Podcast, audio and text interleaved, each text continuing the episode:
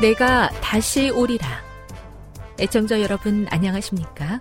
여기는 AWR 희망의 소리 한국어 방송입니다.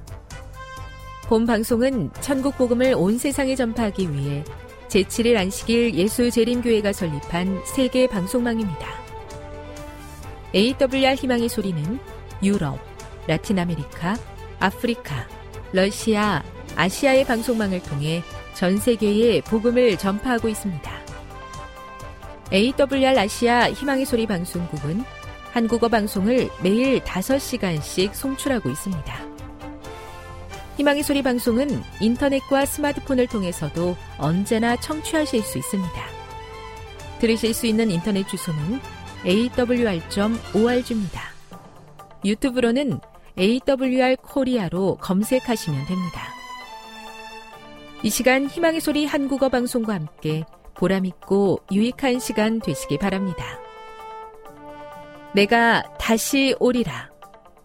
여기는 AWR 희망의 소리 한국어 방송입니다. 주파수 안내입니다. 괌에서 송출하는 우리 방송은 한국 표준시로 밤 11시에 9,580kHz로 다음 날 오전 6시에 9,860kHz로 각각 1시간씩 방송하고 있습니다. 우즈베키스탄에서 송출하는 우리 방송은 한국 표준시로 밤 9시에 15,530kHz로 밤 10시에 9,740kHz로 타지키스탄에서는 밤 9시에 15,255kHz로 각각 1시간씩 방송하고 있습니다. 애청자 여러분의 많은 청취 바랍니다.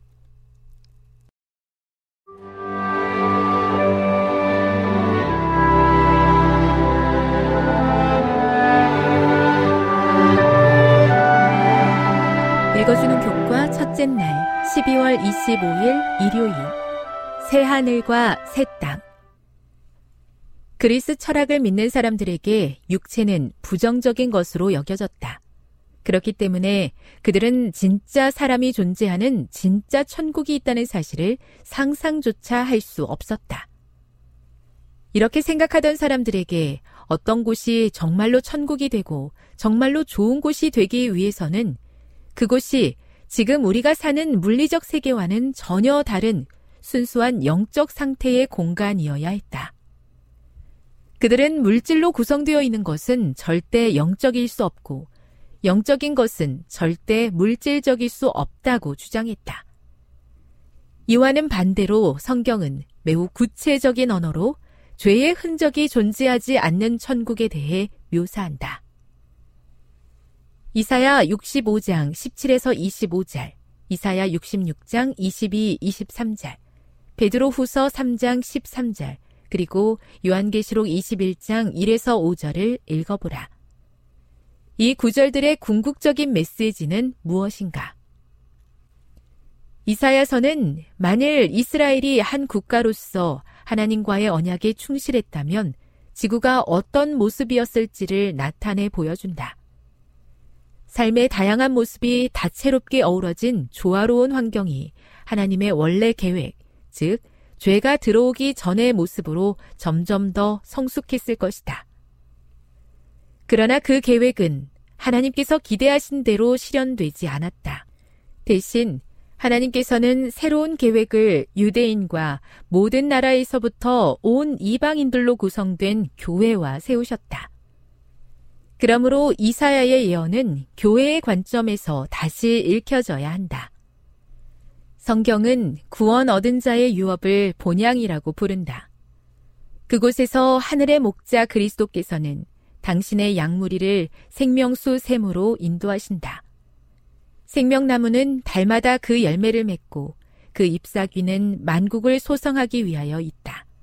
흘러 다함이 없는 강은 수정같이 맑고 그 강에 있는 나무들은 구속받은 주님의 백성들을 위하여 준비된 길 위에 그 그림자를 던지고 있다.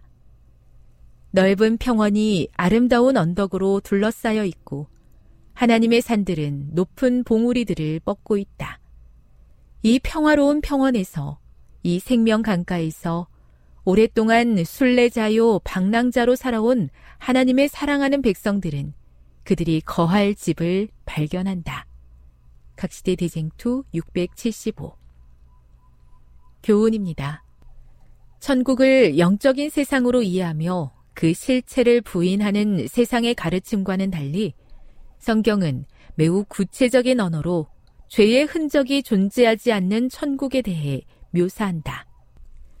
묵상. 성경이 말하는 영원을 향한 소망을 알지 못하는 많은 세상의 작가들이나 철학가들은 인간 존재의 무의미함에 대해 한탄합니다. 비록 그들이 가진 미래에 관한 이유는 잘못되었지만 희망이 없는 삶은 무의미하다는 그들의 주장을 반박할 수 없는 이유는 무엇입니까? 적용. 구원받은 자들이 살게 될 새하늘과 새 땅에서 경험해 보고 싶은 것에는 무엇이 있습니까? 영감의 교훈입니다. 새 땅에 없을 것과 있을 것. 온유한 자에게 약속된 그 땅은 사망과 저주의 그림자로 어두워진 이 세상과 같지 않을 것이다. 우리는 그의 약속대로 의에 거하는 바 새하늘과 새 땅을 바라보도다. 그곳에는 실망도 없고 슬픔도 없고 죄도 없고 병들었다고 말할 사람도 없다. 그곳에는 장래 행렬도 없고 탄식도 없고 죽음도 없고 이별도 없고 마음 상하는 일도 없다. 단지 예수께서 거기에 계시며 평화가 거기 있다. 산상보훈 17 성경에 분명히 기록되어 있으며 모든 믿는 자들에게 약속된 하늘나라에 꼭 들어가서 살기를 원합니다. 새하늘과 새 땅에서 사랑하는 주님과 영원히 함께 살게 될 그날을 간절히 사모하며 오늘도 흔들림 없이 믿음의 길을 걷게 해 주시옵소서.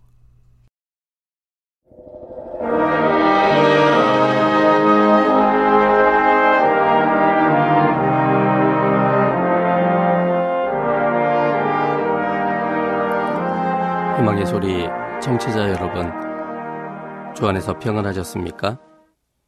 방송을 통해 여러분들을 만나게 되어 기쁘게 생각합니다. 저는 박용범 목사입니다.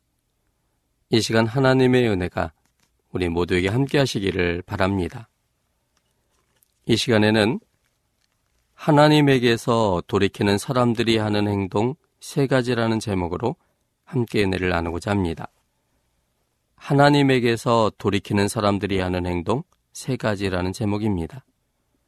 오늘 본문은 사무엘상 15장 4절로 24절까지 있는 말씀입니다. 사무엘상 15장 4절로 24절입니다.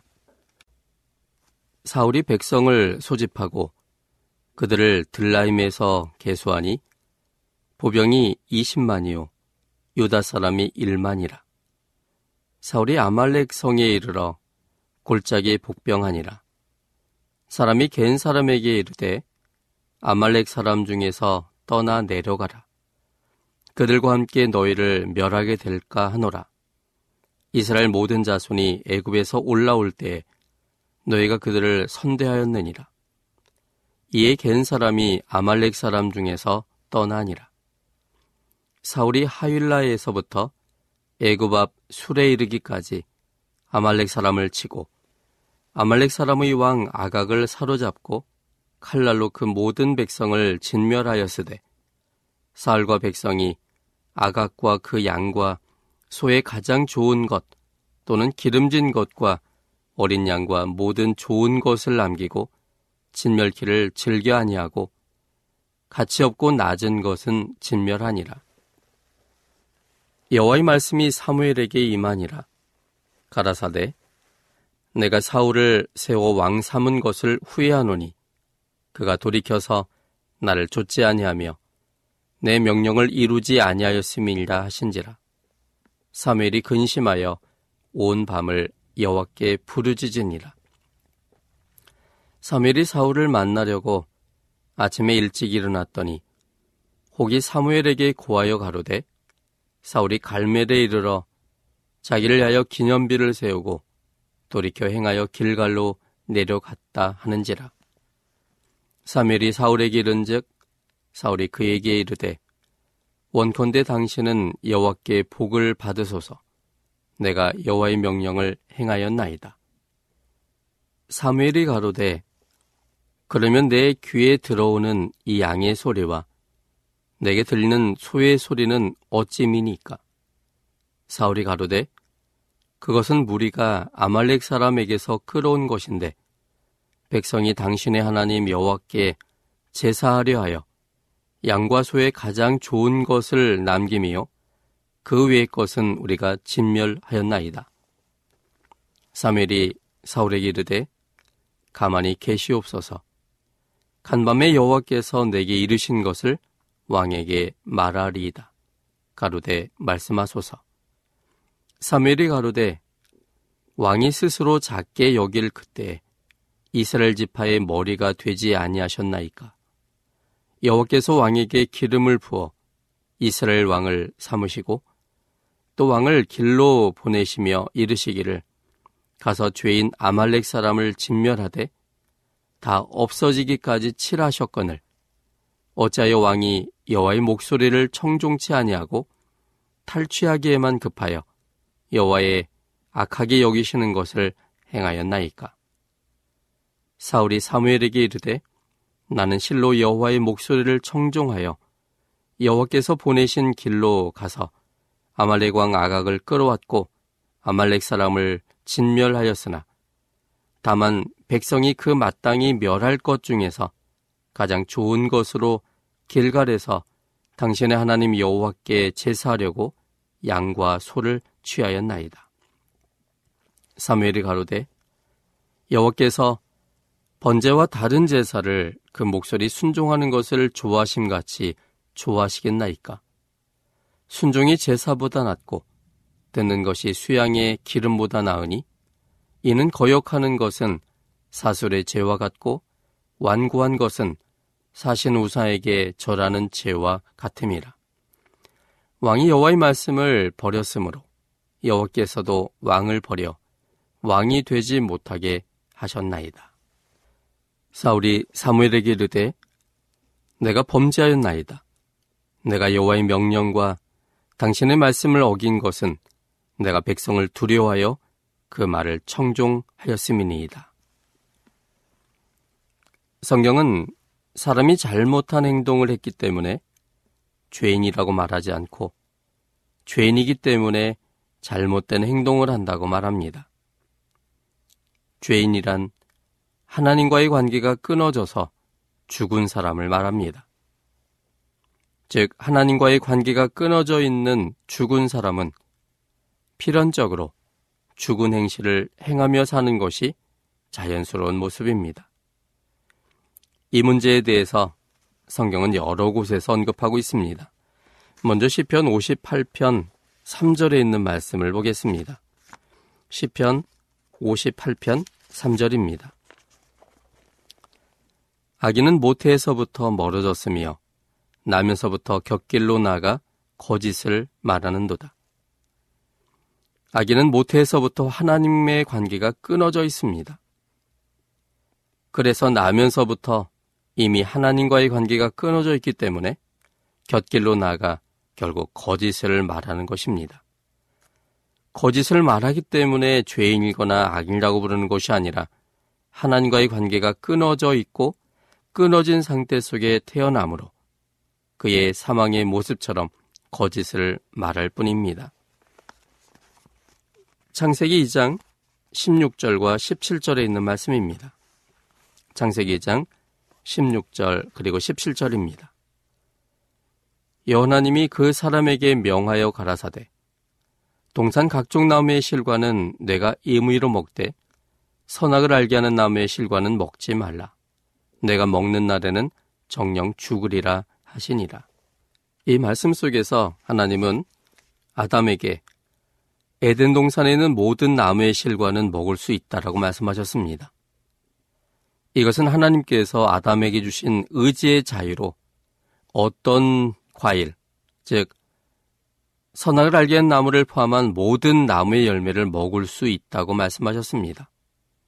그러나 선악을 알게 하는 나무의 실과는 결과적으로 하나님의 생명을 의지하는 대신 지식만을 의지하게 하여 살게 하는 것이므로 그것은 생명이신 분을 거절하는 결과가 되기 때문에 그 선택의 결과는 결국 창조전의 상태로 돌아가 결국은 죽게 되는 것이기 때문에 하나님은 할 수만 있다면, 아니, 적극적으로 이야기하기를 너희가 죽는 걸 원치 않기 때문에 선악을 알게 하는 나무의 열매도 먹을 수는 있지만 먹지 않았으면 좋겠다라고 말씀하신 것입니다.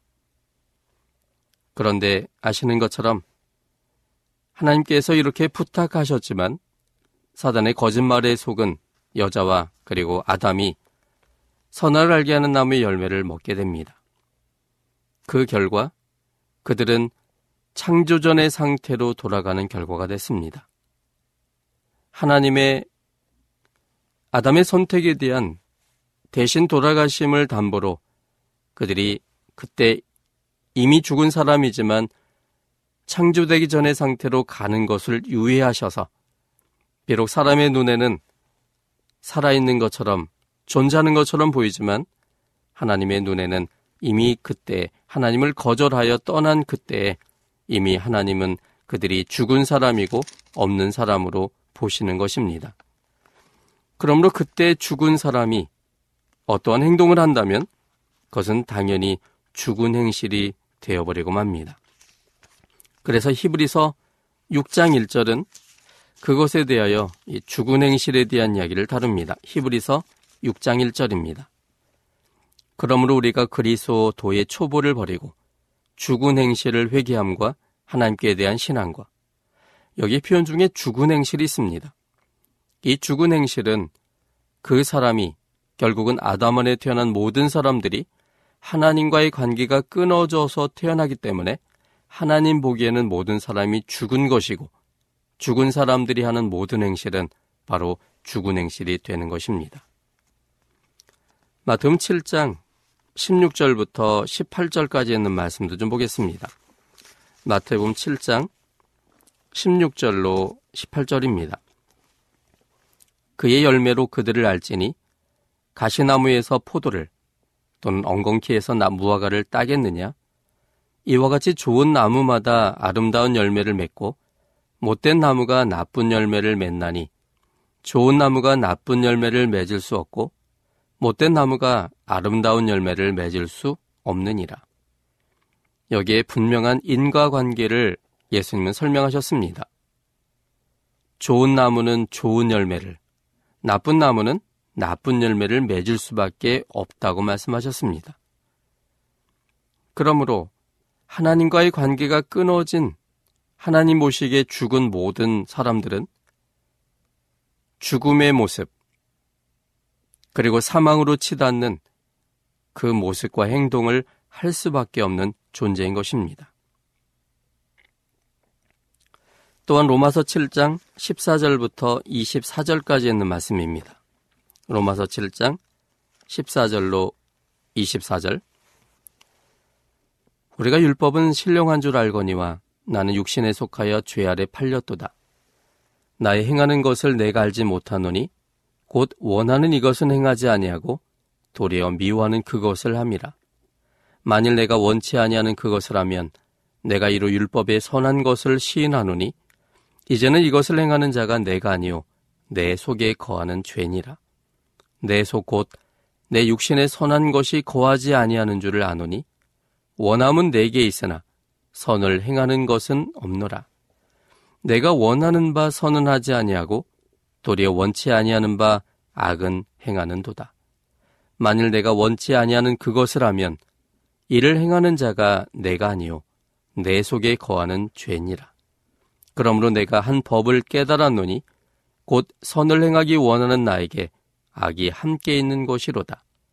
내 속사람으로는 하나님의 법을 즐거워하되 내 지체 속에서 한 다른 법이 내 마음의 법과 싸워 내 지체 속에 있는 죄의 법 아래로 나를 사로잡아 오는 것을 보는도다. 오라 나는 곤고한 사람이로다. 이 사망의 몸에서 누가 나를 건져내랴.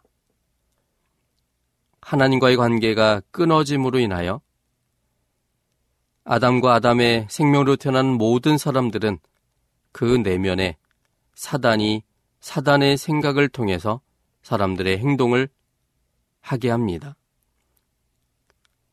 그래서 아무리 새로운 마음이 들고 그 새로운 것을 하고 싶은 욕구가 하나님을 영접함으로 인해서 생겼다 할지라도 태어나면서 가졌던 죄의 본성의 힘이 훨씬 더 강하기 때문에 하나님을 통해 만들어진 새로운 선한 것에 대하여 마음은 있지만 실제 행동은 나를 오랫동안 주관했던 사단의 본성, 죄의 본성대로 행한다는 사실을 강조하고 있는 것입니다.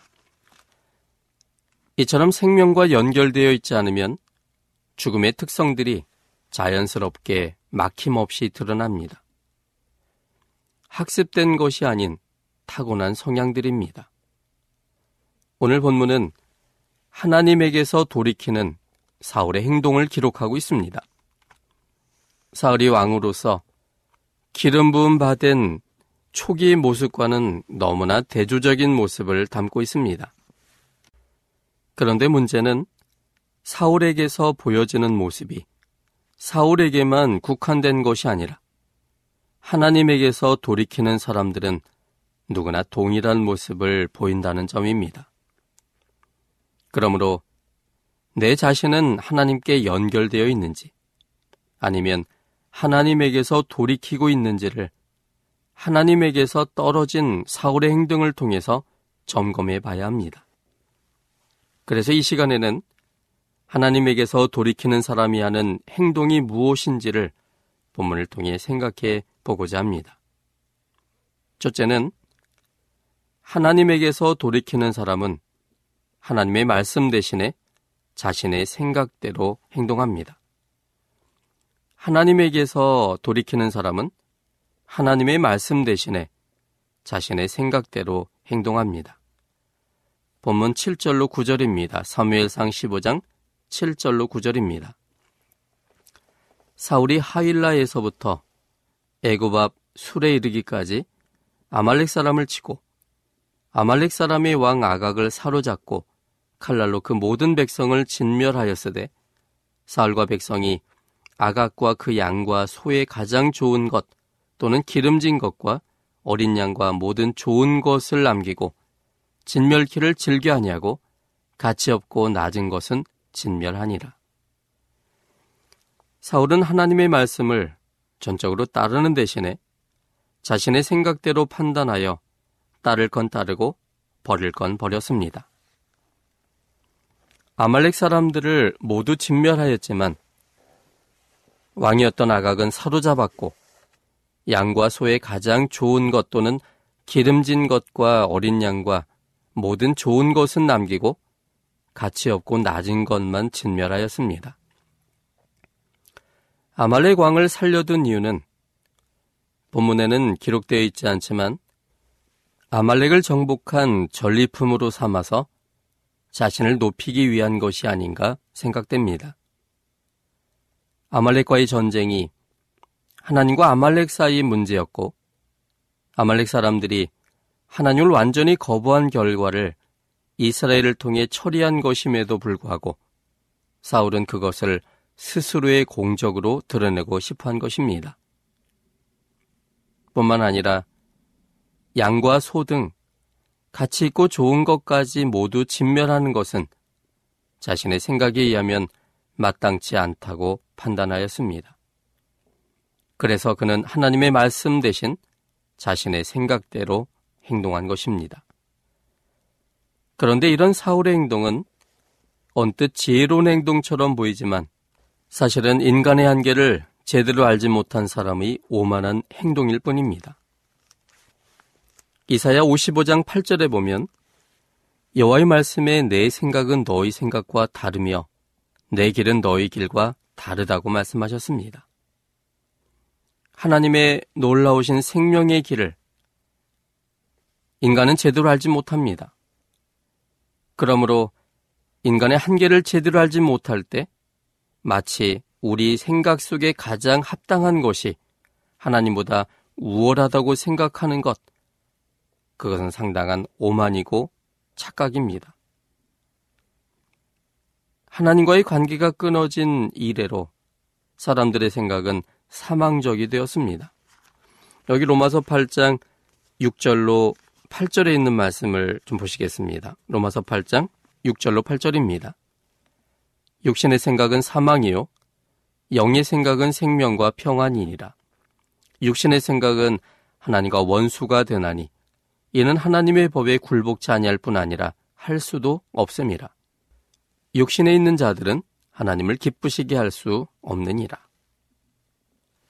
아담이 하나님과의 관계에서 끊어졌을 때 자신의 생각을 신뢰하여 무화과 나뭇잎으로 치마를 해서 입었습니다. 그러나 무화과 나뭇잎으로 만든 치마는 아담의 생각과 달리 햇빛에 의해 곧 말라 떨어져 버렸습니다.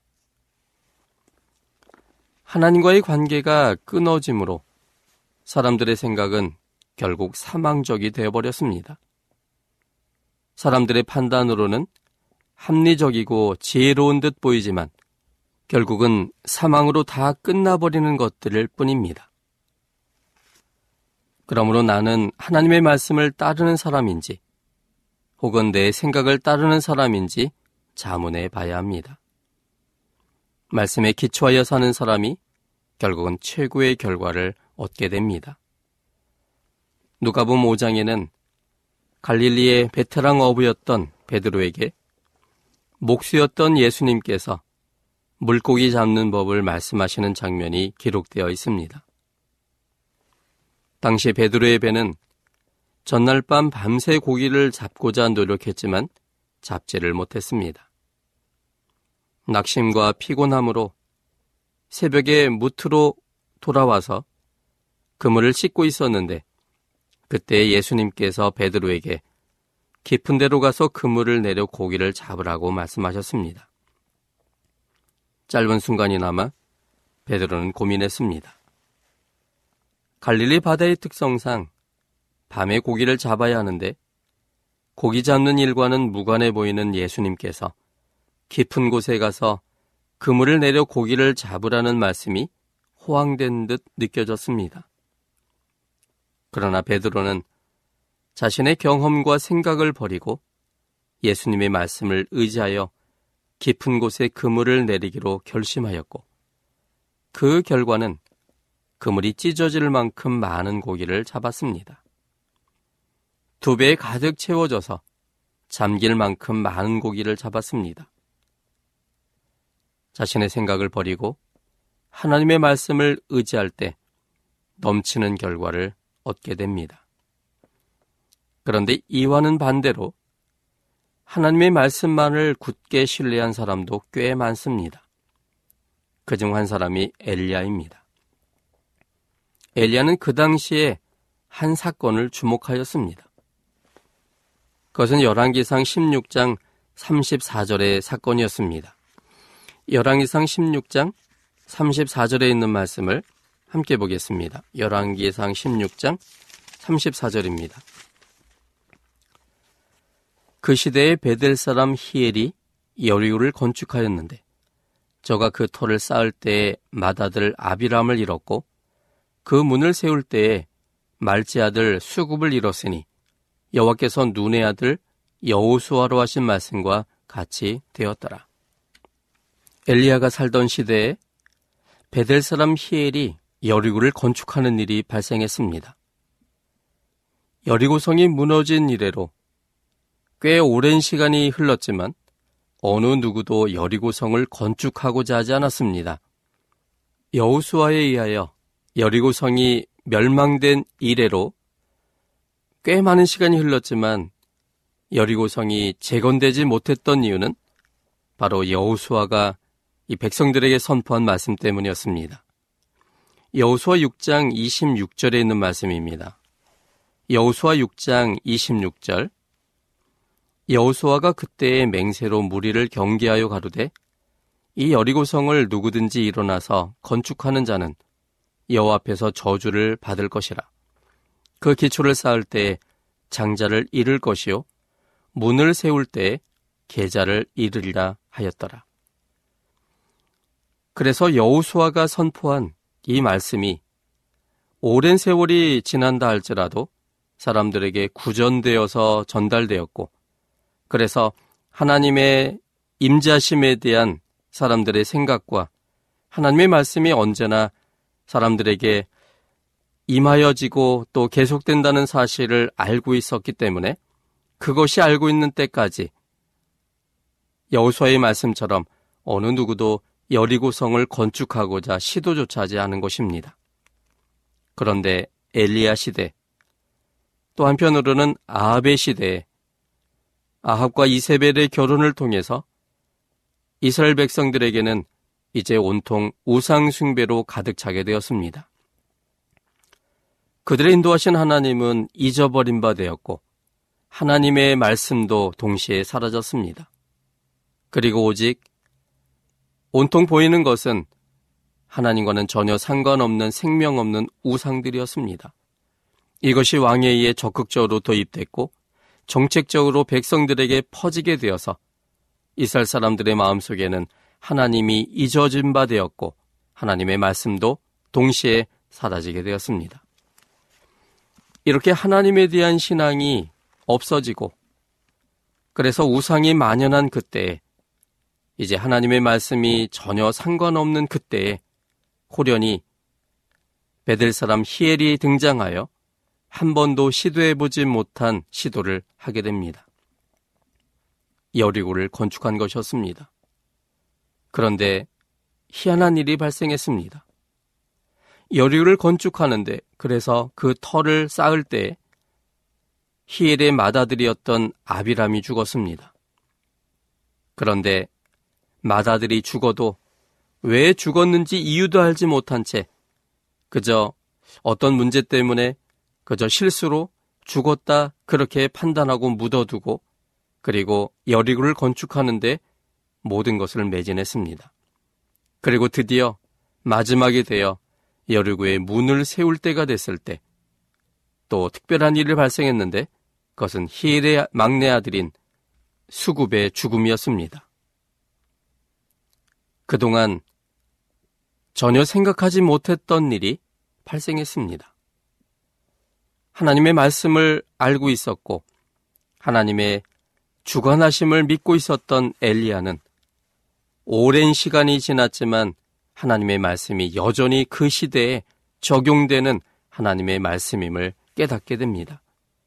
그래서 히엘의 아들들이 두 명이나 죽은 이 사건은 여리고가 선언했던 그 말씀이 아직도 유효하다는 것을 깨닫게 되었고 그렇다면 이 사건 속에서 볼 때에 정말 하나님의 말씀이 살아있다면 오늘날 하나님을 떠난 이 백성들에게 하나님은 어떤 기별을 가지고 있었을까를 생각하다가 그는 몇백 년 전에 주어진 하나님의 말씀을 찾아내게 됩니다. 그것은 신명기 11장 16절, 17절에 있는 말씀입니다. 신명기 11장 16절, 17절입니다. 너희 스스로 삼가라. 두렵건대 마음이 미혹하여 돌이켜 다른 신들을 섬기며 그것에게 절함으로 여호와께서 너에게 진노하사 하늘을 닫아 비를 내리지 아니하여 땅으로 소산을 내지 않게 하심으로 너희가 여호와의 주신 아름다운 땅에서 속히 멸망할까 하노라. 하나님의 말씀에 대한 확신을 갖고 엘리야는 지금 자신이 살고 있는 이 시대가 신명기 11장 16절 17절의 말씀의 영역 속에 있음을 알게 됩니다. 그래서 그는 모세에 의해서 주어지신 이 말씀이 몇백 년이 지난 지금에도 그대로 이루어질라는 확신으로 그는 담대히 외치게 됩니다. 그 외치는 기별의 내용이 열왕기상 17장 1절에 있는 말씀입니다. 길라스에 우고하는 자 중에 디셉 사람 엘리야가 아합에게 고하되 나의 섬기는 이스라엘 하나님 여호와의 사심을 가리켜 맹세하노니 내 말이 없으면 수년 동안 우루가 있지 아니하리라 하니라. 근데 여러분 지금 이 상황이 엘리야가 하나님의 부르심을 잊고 선포한 것이 아님을 주목해야 합니다.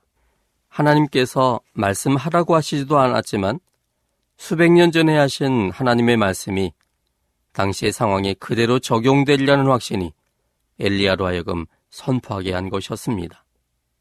그 결과 하나님 말씀 그대로 3년 반 동안 비가 내리지 않았습니다.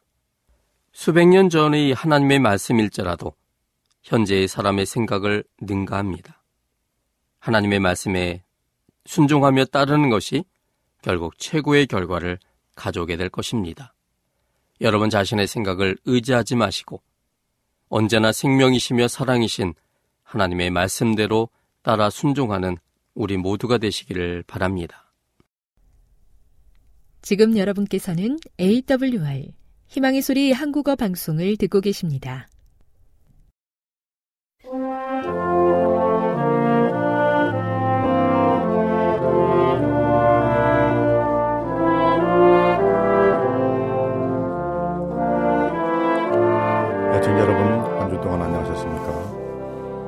한국연합회 성경연구소장 임봉경 목사입니다.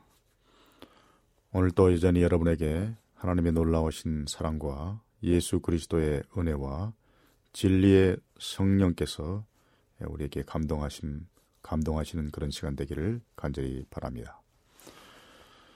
예, 오늘 이 시간부터는 이제 성경에 나와 있는 여러 가지 난해한 질문들을 다 살펴봤으니까 이제부터는 예, 종말에 주어질 특별한 예언의 선물과 또 그것을 나타내는 예언의 신 그리고 예, 재림교회가 믿는 대로 그런 예언의 선물을 예, 주어진 통로로 활약했던 엘렌 화이트의 봉사에 대해서 예, 여러 가지 예, 질문들을 살펴보는 시간들을 갖도록 하겠습니다. 에, 그러니까 종말에 주어질 예언의 선물 그리고 예언의 신 그리고 엘렌지 화이스의 봉사에 대한 질문과 답변입니다. 에, 이 강의는 상당히 긴 기간이 소요될 것으로 예상됩니다. 왜냐하면 마지막 시대에 주어질 예언의 은사와 예언의 신에 대해 많은 반대와 또 반박 그리고 공격 그리고 오해, 오도 또 음해, 또 회방 이런 것들이 있어 왔기 때문에 자세한 질문과 답변이 필요됩니다.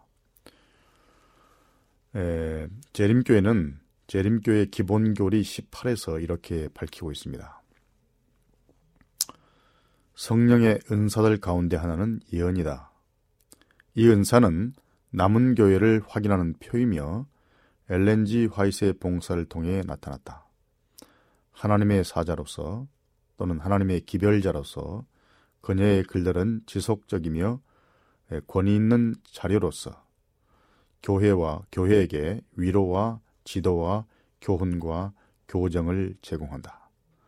또한 그녀의 글들은 성경의 성경의 모든 가르침과 경험을 시험하는 성경이 모든 가르침과 경험을 시험하는 표준임을 분명히 하고 있다. 예, 이렇게 말하고 있습니다. 그런데 많은 사람들은 이 진술을 오도하거나 오해하고 있습니다. 엘렌지 화이시 재림교회의 모든 것의 최고의 권위라든가 또는 엘렌지 화이 부인의 그런 진술들이 재림교회의 교리의 기초라고 생각한다고 잘못 오해하고 있습니다. 자, 지금부터 이 예언의 은사가 무엇인지 또 재림교는 어떤 예, 믿음을 갖고 있는지 이런 문제를 예, 여러 시간 동안 계속해서 살펴보도록 하겠습니다. 예, 이 교리 진술은 몇 가지 사항을 분명하게 우리에게 밝혀주고 있습니다. 첫째, 성경에 의하면 예언의 은사는 성령의 은사 가운데 하나라는 것입니다.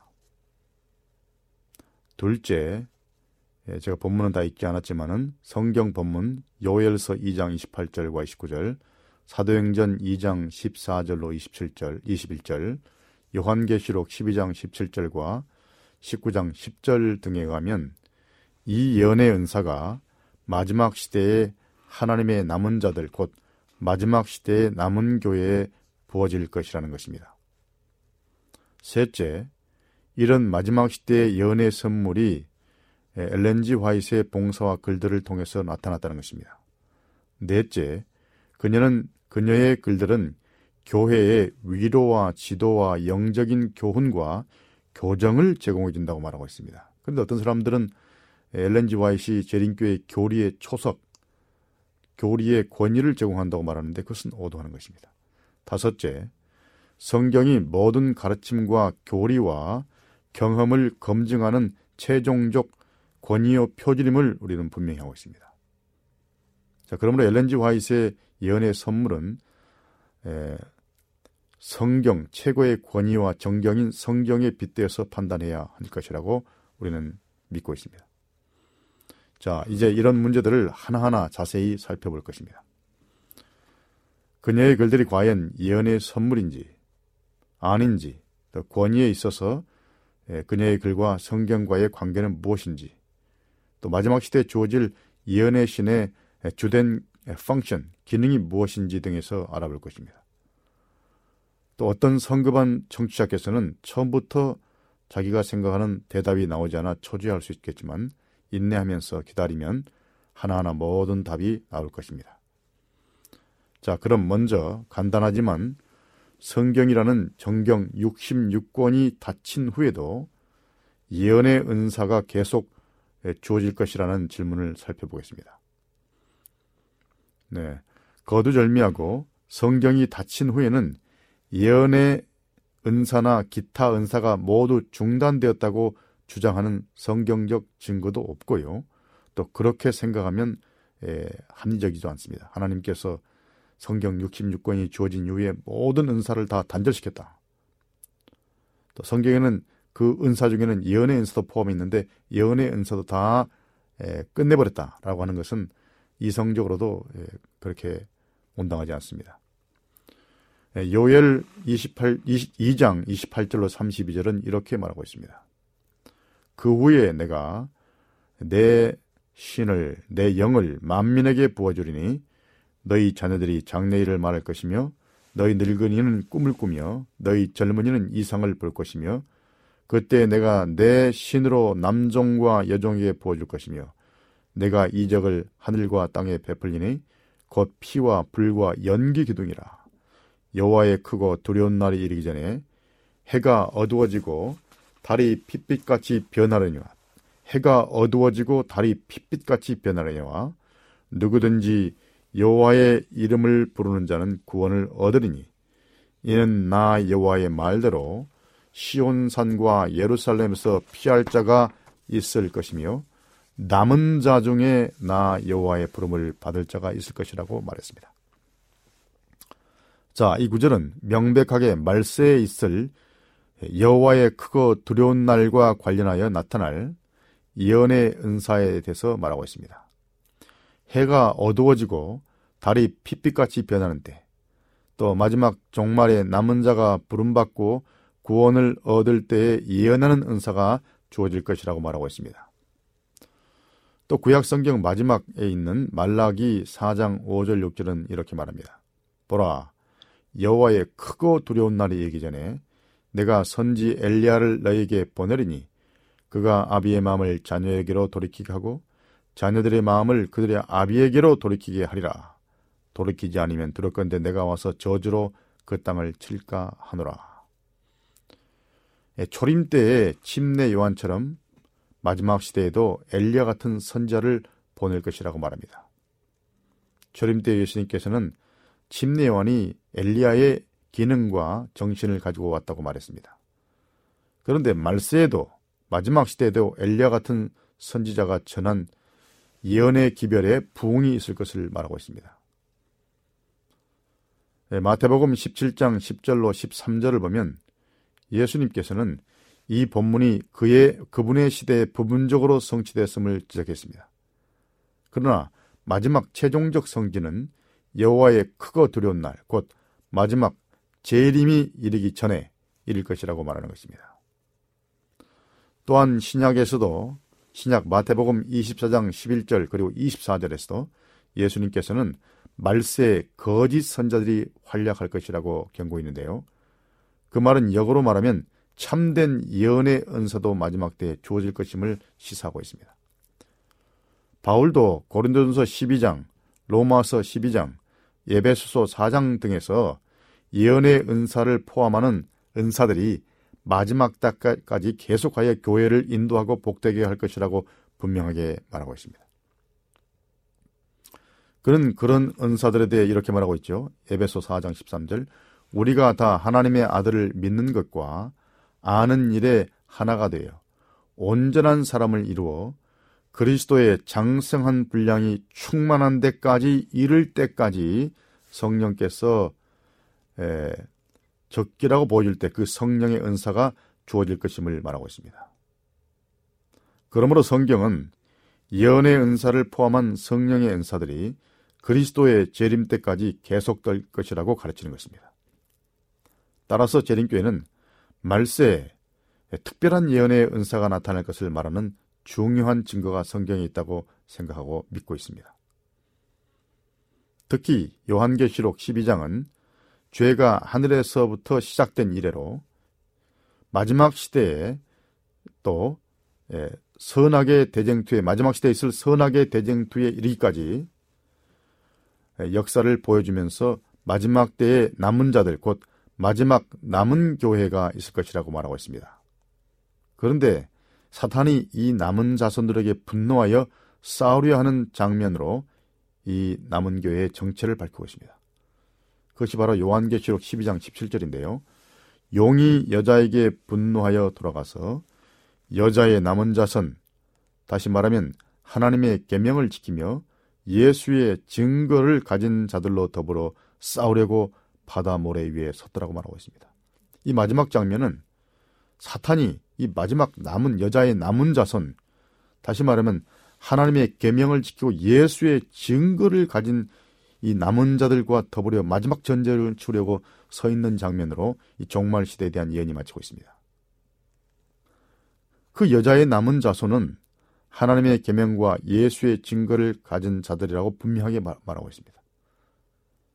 하나님의 계명은 예, 전체적으로 말하면 예, 성경의 진리, 진리를 말하고요. 요한의 당시로 말하면 구약 성경을 말할 수 있다고 말합니다. 그것을 요약한 것이 하나님의 계명입니다. 십계명입니다. 또 거기에는 마지막 시대 가장 중요한 이슈로 부상을 안 시킬 계명이 특별히 관련되어 있다고 생각하고 있습니다. 그러면 예수의 증거는 무엇일까요? 같은 책인 요한계시록 19장 9절 10절은 어떤 단서를 보여주고 있습니다. 같은 책에서요. 천사가 내게 말하기를 기록하라. 어린 양의 혼인잔치에 청함을 입은 자가 복되도다 하고 또 내게 말하되 이것은 하나님의 참되신 말씀이라 하기로 내가 그 발 앞에 엎드려 경배하려니 그가 나더러 말하기를 나는 너와 및 예수의 증거를 받은 내 형제들과 같이 된 종이니 삼가 그리하지 말고 오직 하나님께 경배하라. 예수의 증거는 대연의 영이라 라고 말을 했습니다. 계시자 요한이 자기에게 기별을 전달한 천사에게 엎드려 절하려고 하니까 선세계 천사가 이렇게 말하는 것입니다. 나는 너와 및 예수의 증거를 받은 내 형제들과 같이 된 종이니 삼가 그리하지 말고 오직 하나님께만 경배하라. 예수의 증거는 대연의 영이라 라고 대답을 했습니다. 이 대답은 계시를 받은 요한 외에도 예수의 증거를 가진 형제 선자들이 있음을 내비치고 있습니다. 더불어 그 예수의 증거가 무엇인지로 말하고 있습니다. 요한계시록 12장 17절은 종말에 있을 남은 자에 대해서 말하고 사탄이 그 남은 자와 싸우려고 준비를 갖췄다는 말을 말하고 그 남은 자의 신호를 하나님의 계명과 예수의 증거를 가진 자라 말했는데 하나님의 계명은 명백합니다. 성경 말씀, 구약 요한의 당시 구약 성경 그리고 더 압축하면 하나님의 계명입니다. 십계명입니다. 그러면 예수의 증거가 무엇을 말하는지 지금 여기서 말하고 있는데요. 예수의 증거는 곧 대형의 영이라고 말하고 있고 또 대연의 영을 가진 사람들은 요한과 함께 선지자의 같은 선지자, 형제 선지자들도 같은 같이 갖고 있다고 말하고 있습니다. 대연의 영은 영어로 the spirit of prophecy, 즉 예언의 신, 예언의 영 또는 예언의 성령을 말합니다. 그러므로 대언의 영이라는 것은 말세의 남은 교회에 주어질 특별한 특징 가운데 하나로 주어졌는데요. 그 대언의 영은 다시 말하면 예언을 하는 영을 말하고 있습니다. 예수의 증거는 말세의 남은 자, 남은 교회에 주어질 예언의 기별 또는 예언의 영, 예언의 은사를 의미하고 있습니다. 예수의 증거, 예수의 증거는 예, 헬라어로 마르, 마르트, 마르트르위아 예수스라는 말인데요. 예수의 증거라는 구절은 요한계시록에 총 6번 나타나고 있습니다. 요한계시록 1장 2절, 9절, 12장 17절, 요한계시록 19장 10절에 두 번, 요한계시록 20장 4절에서 예수의 증거란 말이 요한계시록에서만 6번 나타납니다. 그런데 이 말은 예수에 관한 증거나 예수가 한 증언으로 둘 다 이해가 가능합니다. 그러나 요한계시록 전체 문맥에서 우리가 다 살펴보면 예수가 한 증언으로 보아야 합니다. 그러니까 예수의 증거는 그리스도교의 신자들에게 영감을 준 예수의 자기 계시, 예수 자신이 한 증언, 또 다시 말하면 신학 성경 이런 뜻입니다. 신약에 계신 계시된 말씀들, 곧 그분이 가르친 진리를 말하고 있습니다. 요한계시록 1장 9절에는 12장 17절에 하나님의 계명과 예수의 증거라는 구절과 유사한 구절이 나오고 있습니다. 나 요한은 너희 형제요 예수의 환란과 나라와 참음에 동참하는 자라. 하나님의 말씀과 예수의 증거를 인하여 반모하는 섬에 있었다고 말하고 있습니다. 하나님의 말씀, 다시 말하면 하나님의 계명과 예수의 증거를 인하여 반모하는 섬에 갇혀 있다 이렇게 말했습니다. 여기서 하나님의 말씀과 예수의 증거는 문맥상 하나님이 하신 말씀과 예수가 주신 증거를 의미해야 합리적입니다. 이 동일한 비슷한 표현이 요한계시록 12장 17절에 나와 있죠. 하나님의 계명과 예수의 증거도 하나님의 계명과 예수가 전달한 증거를 의미하는 것입니다. 이러한 이해는 19장 17, 10절에서 계시자 요한이 덧붙인 설명적인 말에서 추가적인 확증을 얻을 수 있습니다.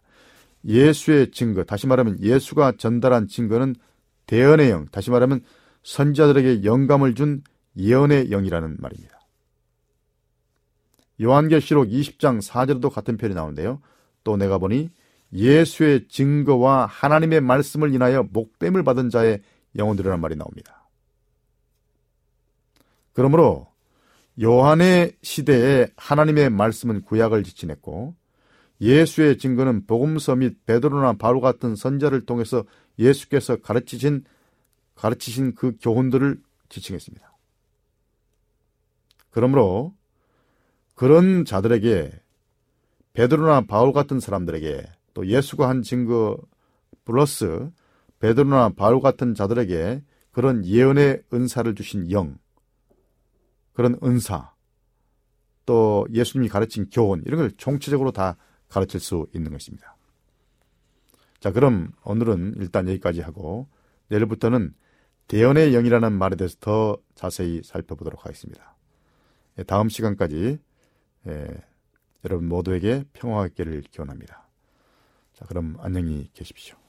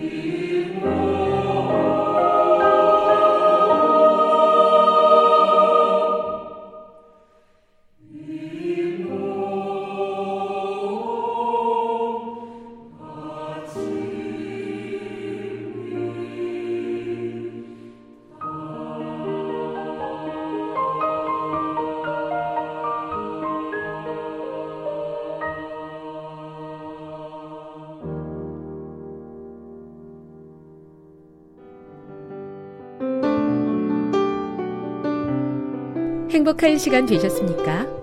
지금까지 여러분께서는 AWR 희망의 소리 한국어 방송을 청취하셨습니다. 방송을 청취하시고 문의를 원하시는 분은 우편번호 02461 대한민국 서울시 동대문구 이문로 1길 11 희망의 소리 방송부 앞으로 편지나 엽서를 보내주시거나 지역번호 02-3299-5296에서 8번으로 전화 주시기 바랍니다. 지금까지 함께 해주신 애청자 여러분들께 감사드립니다. 애청자 여러분, 다음 이 시간까지 하나님 안에서 늘 평안하십시오. 감사합니다. 내가 다시 오리라. 여기는 AWR 희망의 소리 한국어 방송입니다.